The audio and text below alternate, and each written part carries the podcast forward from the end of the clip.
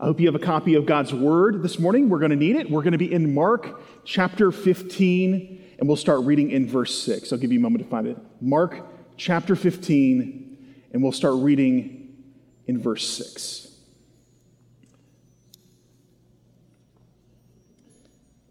This is the account of Pilate delivering Jesus to be crucified. God's Word speaks to us and tells us now, at the feast, he used to release for them one prisoner from whom they asked. And among the rebels in prison who had committed murder in the insurrection, there was a man called Barabbas. And the crowd came up and began to ask Pilate to do as he usually did for them. And he answered them, saying, Do you want me to release for you the king of the Jews? For he perceived that it was out of envy that the chief priests had delivered him up. But the chief priests stirred up the crowd to have him release for them Barabbas instead. And Pilate said to them, Then what shall I do with the man you call the king of the Jews? And again cried out, they cried out again, Crucify him. And Pilate said to them, Why? What evil has he done? But they shouted all the more, Crucify him. So Pilate, wishing to satisfy the crowd, released for them Barabbas. And having scourged Jesus, he delivered him to be crucified. Won't you pray with me as we ask God to bless the ministry of the word this morning? Gracious Lord, we ask you to give us eyes to see and ears to hear. We are feeble creatures, Lord, who stand in utter dependence upon you.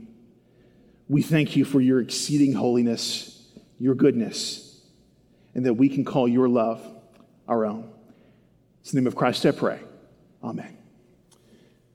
The vision of a faceless crowd who calls for a innocent man to be killed and calls for a guilty one, a murderer even, to be freed is broadly offensive to us simply by virtue of its, um, its general injustice. But I think often this kind of offense is comfortable for us because it does not challenge our sense of moral superiority to those in this crowd. This is the kind of offense that even one who does not know Christ as Savior may join in having. What really provokes our souls, what, what pierces our hearts, is when we understand that this is not a nebulous crowd. This is a score of individuals whose hatred of Jesus Christ cannot be contained by the schemes of man and whose blindness, whose spiritual blindness, obscures the truth from them. And what's more is that us, we in this room, we are born into the world fitting that description to a T. So as we look at this account of Pilate's attempt to arrange for Jesus' release, we're going to see that cunning cannot conquer sin. Uh, Pilate has talked with Jesus. He's talked with him in private. He said publicly in the Gospel of John, I find no guilt in him. But what is this Roman governor going to do? He has a score of uh, uh, people on his doorstep, this massive humanity who is on his doorstep, and they are calling for Jesus to die. Well, I think he sets up a choice that he believes is rigged to let Jesus go free. Uh, just a few days before this, Jesus had entered into the city, not to cries of death, but to cries of Hosanna. Hosanna, even in the highest.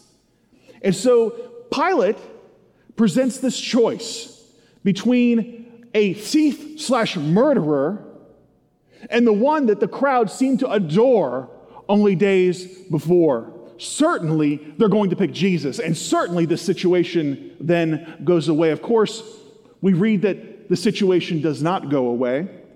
The people are led by the chief priests to choose Barabbas and to call for Jesus to be crucified. And in this, we see that human schemes are incapable of holding back evil. Pilate tries to use cleverness to construct a situation where he can convince people not to sin, but it falls apart. His strategy fails, and all the strategies of man, those schemes of man to somehow manufacture, manufacture morality in the human heart eventually fail because they cannot contend with the heart's natural draw to sin. We must not think that we can somehow escape or avoid the draw of sin through anything less than the new birth. Our world tells us that you, you can fake it until you make it, that if you adjust your behavior, you can somehow get the heart to follow along.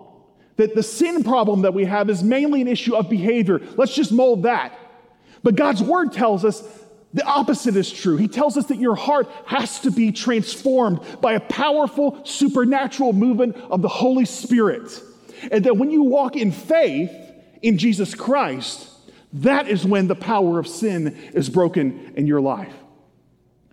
Even a doctrinal shape a wall cannot overcome the power of sin in your life.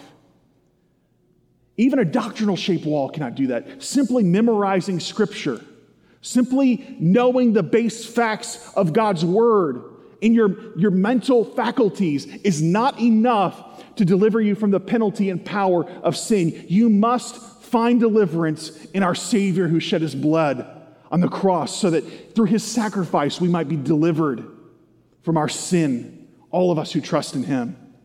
Why do we return to this, this idea, this lie, that somehow through behavior, uh, behavioral adjustment we can cope with the problem of sin? Are you tired of that this morning? Are you tired of seeing your clever plans fail over and over and over again?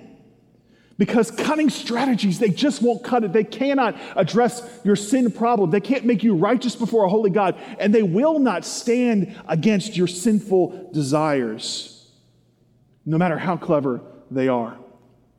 In World War II, um, the German military used a device uh, that they had developed called the Enigma machine.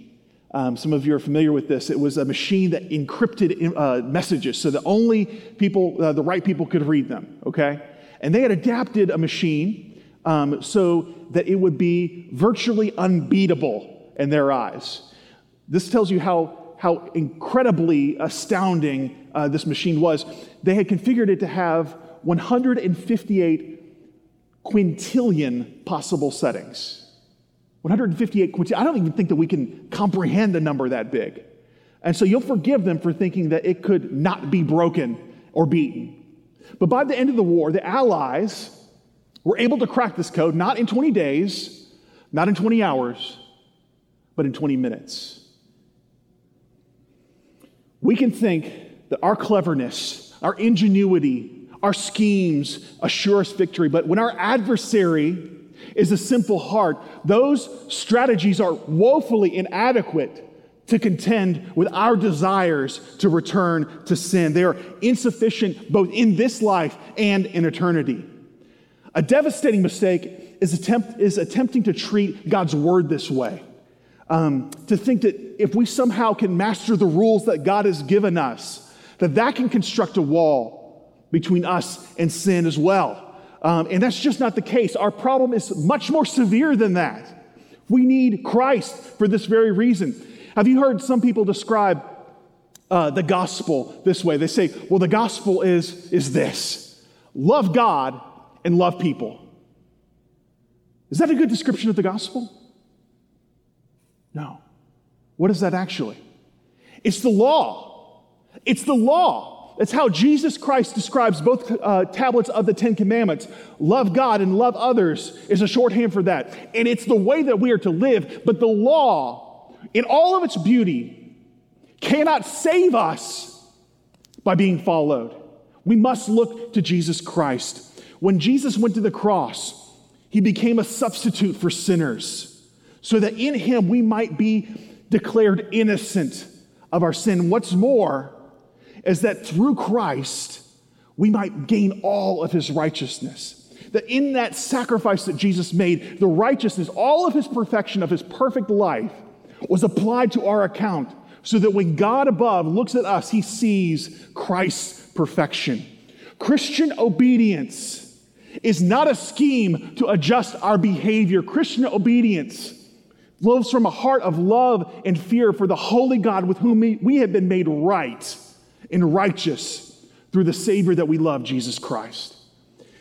The schemes of man are as ill prepared to guide us to righteousness as they are to keep us from evil.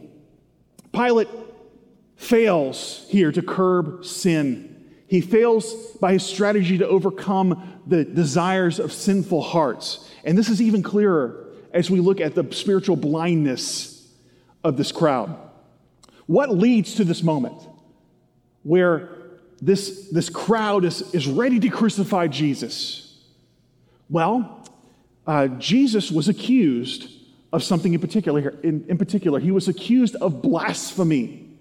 Um, the high priest had brought this charge against him, and we know that the high priest they had it out for Jesus. They were trying to figure out any way that they could to figure out to, uh, to send him to be executed. They really were not overly particular about what it was in the end that sent him to be executed. But we have here a crowd. They're following the direction of the high priest. And they, I believe, thought that calling for Jesus to be killed was something that glorified God. Think about that for a second. After all, blasphemy is something that does it deserves not to go unpunished. How can this level of spiritual blindness be possible? This crowd was in this moment not just rejecting Jesus in that particular setting or moment, they were rejecting everything about his ministry. They were saying that every miracle he had performed was not done by the power of God. They were saying that all that he had testified, all that testified to him being the Messiah, was untrue. They were deceived. Their sense of what was right and what was wrong was warped. And as incredible as it seems here that they would choose a murderer over the Messiah, this level of deception is not unusual. It's actually normal. And the fact that we are unaware of our deception is not evidence against it. If you rely on your own senses to tell you what is reasonable and what is true, you are walking down the same path that led these people in this crowd to think that killing Jesus was an act of virtue. We can think that we're walking the righteous path, but unless our understanding is built upon the infallible word of God, we can be catastrophically deceived. I, I think that we often condescend to the people in this crowd. We look down on them. We feel a sense of moral superiority. After all, they sent Jesus to be killed. But the reality is that if our God did not condescend to us, we would have no way of determining what is right and what is wrong. We would have no certainty to, of avoiding being deceived by a heart which cries out for us to follow sin. And in that moment of temptation, makes sin look like the most logical thing in the world. We kind of hate that word condescend, don't we? We don't like when we're condescended to, to look, be looked down upon, to be seen as lesser than. But the Word of God, Holy Scripture, requires that God condescends to us. Um, think about it the infallible, the infinite truth of God's holy word given to us through finite words. It's miraculous. It's not just a privilege to hold this in our hands, it is miraculous that it's even possible that God, in his infinite mind, would be able to condescend, to take his mind and to place it into a way that we can actually understand it without compromising truth is an incredible gift for us. Don't use your Bible as a prop, an object that fits a role that you're playing. When we read the words of God, we are reading the very mind of God on these pages. It is an amazing thing. And for us who are in Christ, God does something more. He takes those words and He opens our eyes and He teaches us. He doesn't just teach us from afar off, He actually dwells within us. What an amazing thing that is. God is present with us today. He's present with us even now. He is in this room with us, and He resides within the hearts of believers. So, how do we how do we connect this passage from Mark to what we're doing this morning here in observing the Lord's Supper? Obviously, uh, Jesus had instituted the Lord's Supper only a few hours before this scene. But even here, even here, we have a, a, a, a scene that guides us to consider the depth of our need for a Savior in Christ.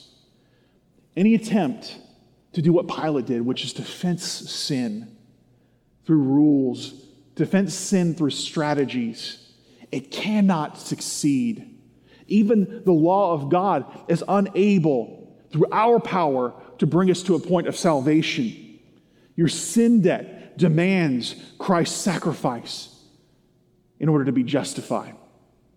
That's what our minds are called to remember as we consider the Lord's Supper this morning. If the Lord's Supper is inconsequential to you, then perhaps it is the cross that doesn't mean much to you.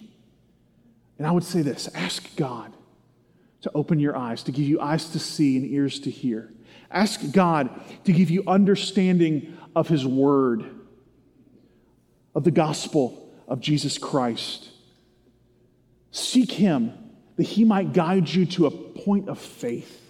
And then, having been drawn to faith, that He might guide you to worship. If we're left to ourselves, we are incapable of discerning between a murderer and our Messiah. We are sinners all.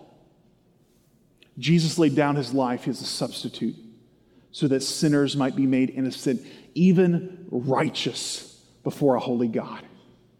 That's what we remember through the breaking of this bread and the drinking of this cup. We remember the broken body and the shed blood of our dear Savior. Would you pray with me now?